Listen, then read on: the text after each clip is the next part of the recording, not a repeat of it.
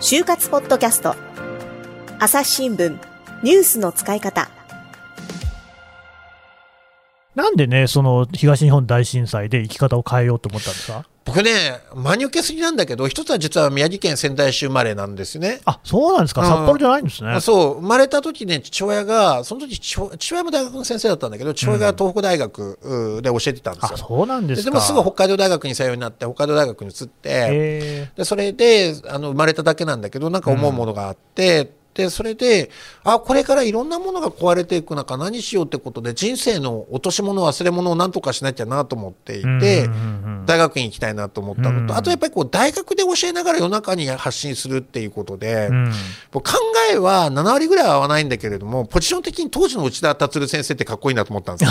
なるほど、当時のとつけましたから、うんうん、はい、当時まだ大学の教員でね、はいはいはいはい、でもあの売れる本いっぱい書いていて、そうでしたね。あ、でなんかこう考えはないけど、内田達先生みたいになりたいなと思って、じゃあどうしようと思って、まあ、大学院修士ぐらいでないとと思って入り直したって感じでしたね。常見さんのね、さっきからのお話を伺ってると、常にそのやっぱりこうしたいっていうのが明確にあって、うん、そこを実現するために会社を決めたり、あるいは独立したりっていう風に決めてるじゃないですか。はい、ただやっぱりなかなか普通のこう、ね、人にとってはそこが難しいと思うんですけれども、えっとね、今うんって言ったけどね、誤解です。それ僕だいぶ模索してて、幼い頃から、うん、幼い頃から作家か新聞記者になりたかったんですね。あ、そうなんですか。あるいは大学の先生に、このみっつ、はい、親が要所と格闘してる様子ってもう幼い頃から見てたし、僕新聞よんさいぐらいから読んでるんで。よんさい、そうなんですよ。字が読めるんですか。うん、そう、新聞読んでて、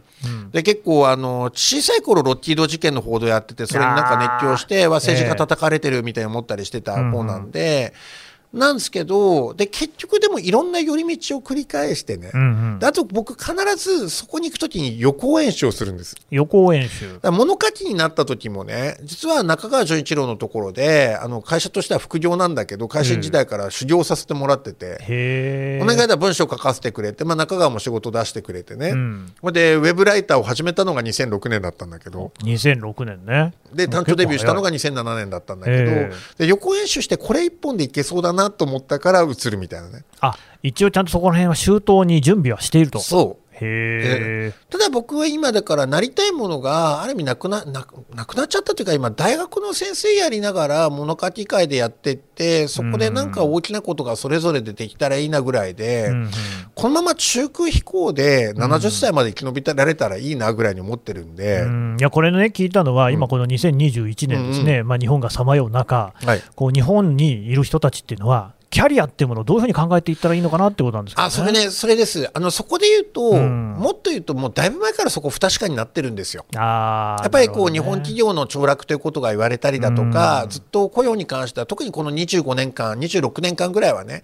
まあ、ちょうどにじゅうろくねんまえに新時代の日本的経営っていうね、レポートが出て話題になったんですけれども、うんうん、ずっと模索を続けています。ただそれで言うと、答えがない中なんだから、うん、逆に一番自分にとって模索しやすい場所に行こうよっていうのは一つの答えですね。模索しやすい場所、はい、例えば先ほど迷ったら大手に行けっていうふうにね、あ、なるほどね、いっかいめで言ったと思うんだけれども、えー、それは選択肢が多いでしょってこととかね、えー、結局そこで何が得られるんだろう、人脈なのかスキルなのか、まあ、ブランドっても一つあるかもしれないけど、うん、とかっていうのは考えた方がいいなということと、なるほど、はい、それがだから常見さんの場合はある時には大学院になったってことですか。そういうことですね。あ、ここであの苦しい思いとかも、あの全然眠れないし、収入も若干減るかもしれないけれども、にねんかん模索するときっと何かがあるんじゃないかなというふうには思ったし、うんうんうん、でここ数年僕働いてないんですね、実はあんまりね。働いてない、うん、育児が忙しいから。あ、お子さんが生まれになって、うん、でこの、あのー、妻がね、まあ、まさにその、ね、あのいわゆる一部のメディアが書くようなテレワークユートピアとは違うテレワークディストピアで働い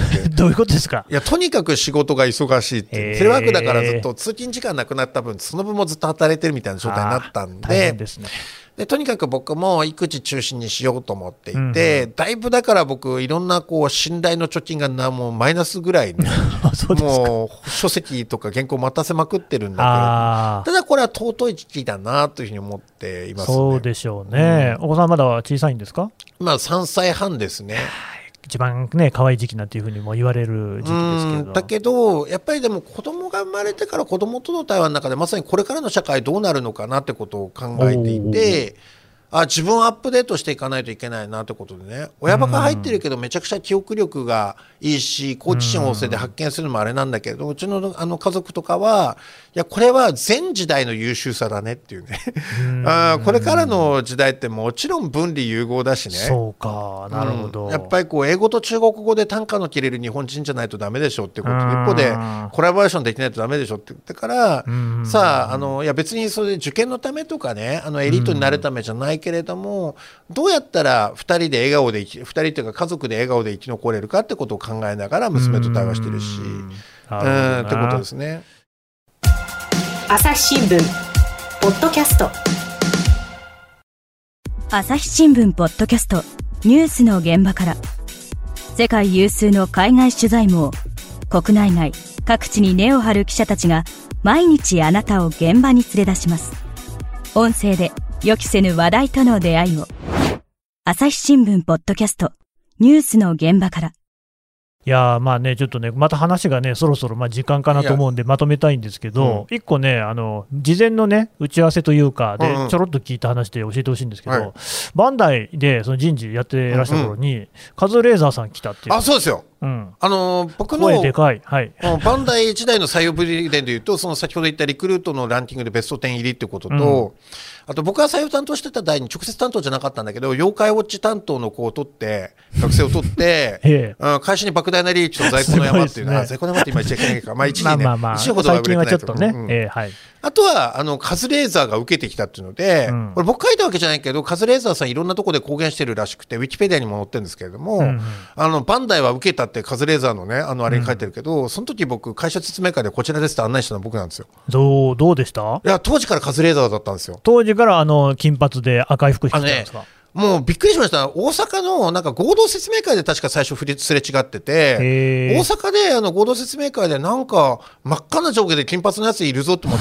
てねあの、あの学生どこ受けるのかなと思ったら、で会社説明会バンダイ単体のやったら、あ、いると思ってねあ、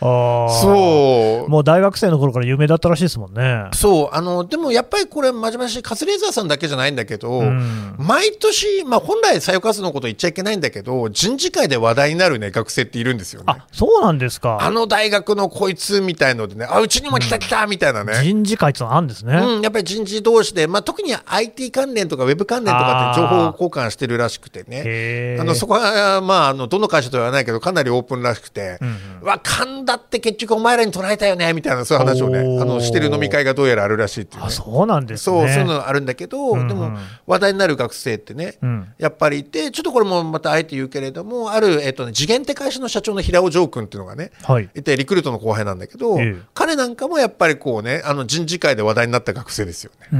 ん、じゃあどういう意味でですか？うん、いやなんかものすごい尖ってるよねとかね。あ、なるほど。あと起業家でね結構知られてるケンスーさんってやっぱりリクルートの後輩なんだけど、一回対談したことありますけど、彼の武勇伝ってそれこそ当時ライブドアの社長がホリエモンでね、ホリエモン時代で逮捕される前で、ホリエさんにいちおくえんで会社を売ってから入社してきたっていうね。はあ、いちおくえんで。そう。へえ。早稲田の学生だった時、ね、すごいですね。ケンス武勇伝でよく語られることなんだけどね。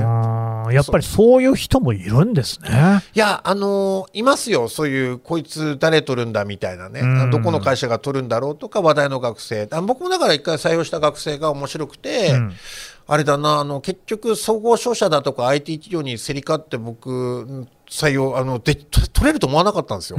そしたら入りますって来てね、はい、それすごかったのは彼ねベンチャー企業経営してたんですよ学生の時からね。ほうほう。で相談がふたつあって、うん、よねん生の段階で残りよんじゅったいなんですけど待ってくれますかみたいな感じのね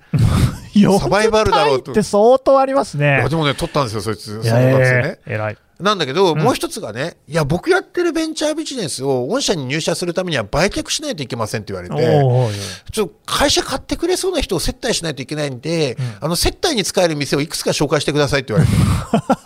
あ、だったら紹介するよみたいなね。いい紹介するんですね。しました。はい。ああ、まあいろんな人がいるっていうことでね。そうそう。うん、でもただ一つ言えるのが、とっても面白い学生たちっているから、でもっと言うと、うん、あの自分なんてそんなと思ってる学生も実はやっぱりこう会社を面接されるんじゃなくて面接するつもりで行けってこととね。うん、うんうん。ぜひね会社を見下せってことをもし就活生がね言ってたら、うんうん、聞いてたら言いたいなと思いますね。いやこれはね聞いた学生さんも勇気づけられたんじゃないですかね。うんうん、で聞かれたら聞かれただけ聞き返せと。ということですよね。それはまあ一橋大学の楠木健先生に学生時代言われて、はいうん、で本当にそれやってたら落ちまくったんですけど落ちまくったんですか。落ちまくったりとかだってね、はい、すごいあのいろいろうん、なんか君はスキャンダル雑誌に来たまえみたいなこと言われたりしたんだけど面接でね。いやまあね正直そのカズレーザーさんって、うんまあ、あの見てくれですけれども、うん、常見さんはもう一橋のカズレーザー感はありましたよ。いや僕ねでしかもねプロレス研究会で就活あんまりやらない作だったからリクルートスーツってものを一応一着は持ってたんだけど一着はあるスーツだったら何でもいいと思ってて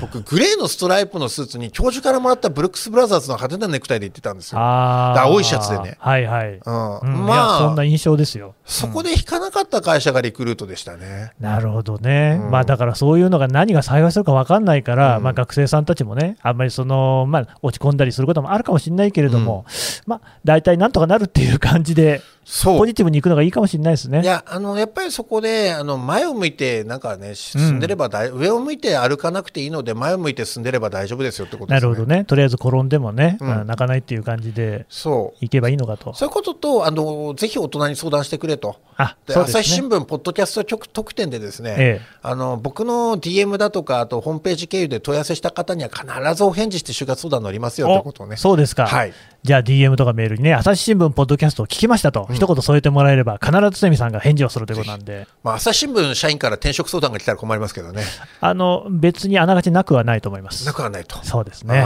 ちょっと寂しくなったんでこの辺で締めたいと思います、はい、ありがとうございました。どうもありがとうございました。朝日新聞ポッドキャスト。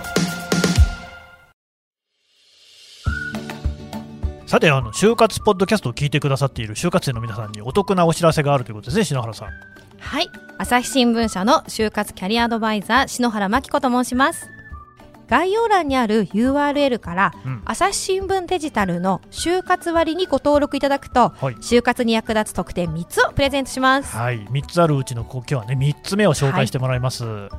い、エントリーシートの趣味特技欄で、うん、もう悩まなくて OK、内定者の実例ひゃくをプレゼントしたいと思います。はい、うん。エントリーシートにではにはですね、趣味特技という欄があって、うん、こちら文字数は少ないんですが、はいはい、結構大事なんですね。で、書き方一つで差がつきますので、うん、じゃあでもどんな風に書いたらいいのか皆さん分かりやすくご説明しようと思ってですね、うん、私が過去に添削した学生のエントリーシートを全部見返しまして、うん、その中で内定者の例をひゃっこ集めました。これは知りたいですね。はい、うん。あのまあ今回ね特典みっつご紹介しましたけれども、これ全部あの概要欄のところから申し込んでいただきますので、ぜひよろしくお願いします。はい。この番組へのご意見ご感想をメールで募集しています。 ポッドキャスト アット アサヒ ドット コム ピー オー ディー シー エー エス ティー アットマーク朝日 .com までメールでお寄せください。ツイッターでも番組情報を随時紹介しています。アットマーク朝日ポッドキャスト、朝日新聞ポッドキャストで検索してみてください。